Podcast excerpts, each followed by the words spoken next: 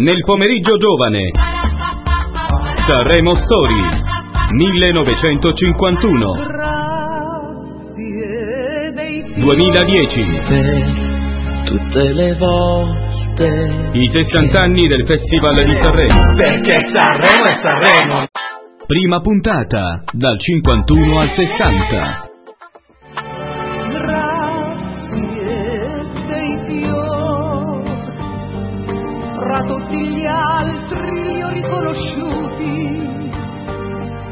Mi han fatto male pure li. Son rose rosse, parlano d'amore. E questo è il ritornello che cantano gli italiani che ascoltano alla radio le canzoni del primo festival. Siamo nel 1951. Il festival viene trasmesso in radio sulla rete rossa a partire dalle ore 22 e presentato dal garbatissimo Nunzio Filoramo. Alla prima edizione del festival tentano di partecipare 240 canzoni, alla fine ne arrivano sul palco solo 40. 10 a sera, votate dal pubblico in sala. La prima vincitrice è lei, Nilla Pizzi, con il suo Grazie dei fiori, scritta da Panzeri e Testoni con musiche del maestro Seracini, e concepita come una canzone di ambientazione alto borghese e addirittura antesignana della problematica dell'incomunicabilità. Mi han fatto male pure li ho graditi. Son rose rosse, parlano d'amore.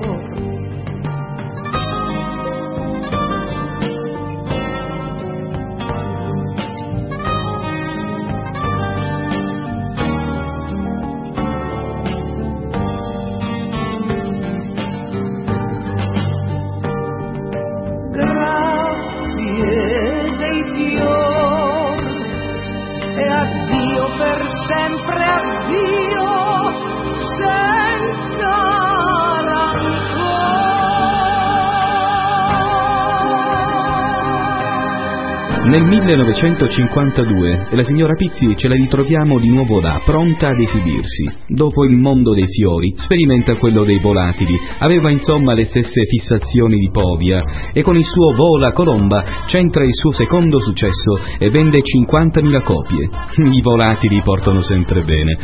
Questa volta si presentano in lizza 300 canzoni, scremate poi a 20, ma diciamo che non c'è trippa per gatti perché vince tutto lei, sempre Nilla, con Vola Colomba, Papaveri e Papere e Una donna prega. Nel 1953 la Pizzi si ripresenta nuovamente al festival pensando di fare l'asso piglia tutto, come nella passata edizione, ma questa volta si classifica solamente seconda con Campanaro. Al primo posto arrivano Flo Sandons e Carla Boni con Viale d'autunno. Non potrò lasciarti più, mai più, mai più. La gioia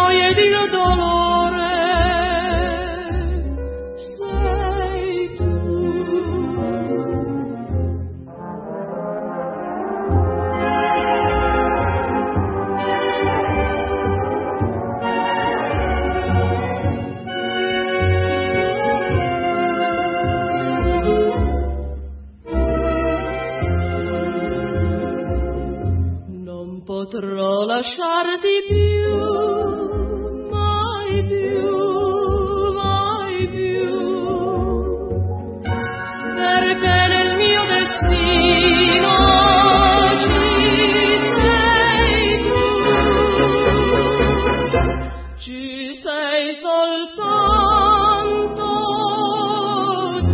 Il 53 è l'anno in cui nascono le rivalità, esplodono le invidie e serpeggiano i pettegolezzi.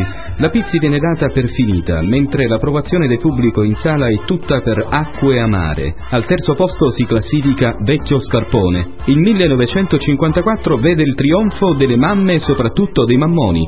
Infatti vincono la gara Gino Latilla e Giorgio Consolini con Tutte le mamme. Tutte belle le mamme del mondo, quando un bambino si stringono al cuore, sono le bellezze di un bene profondo, fatto di sogni, rinunce d'amore. È tanto bello quel volto di donna, che veglia un bimbo e riposo non ha.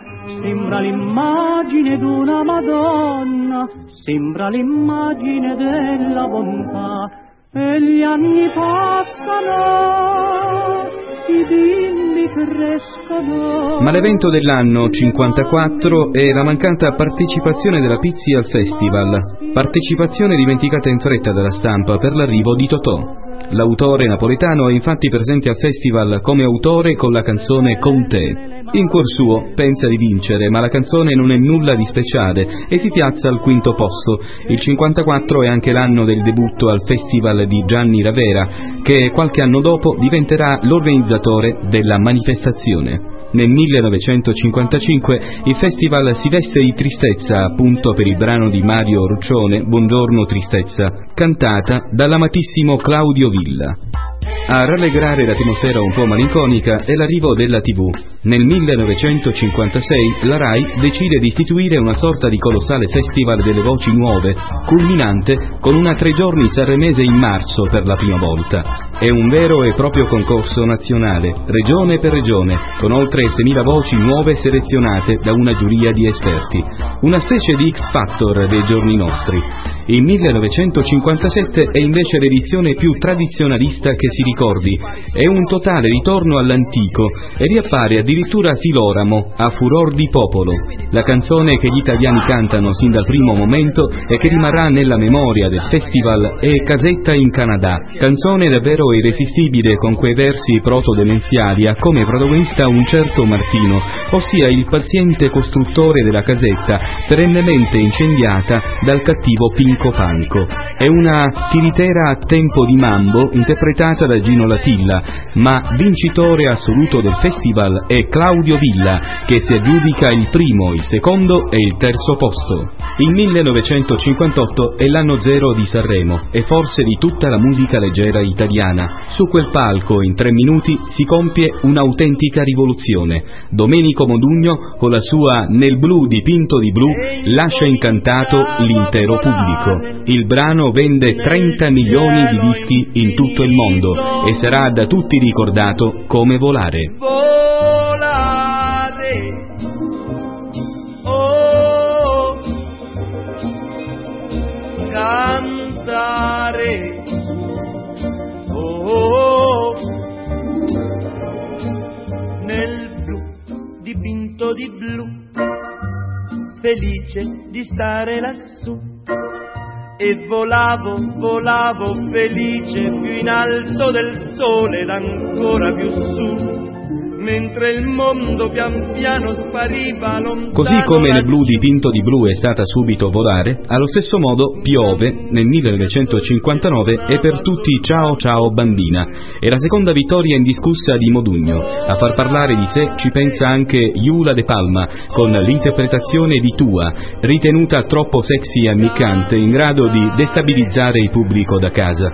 Il 1960 colpisce il cuore e il lato più retro degli italiani con Romantica, cantata da Renato Rascel. Tu sei romantica,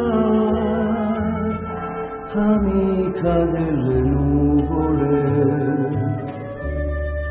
che cercano lassù un po' di sol come fai tu. Tu sei la musica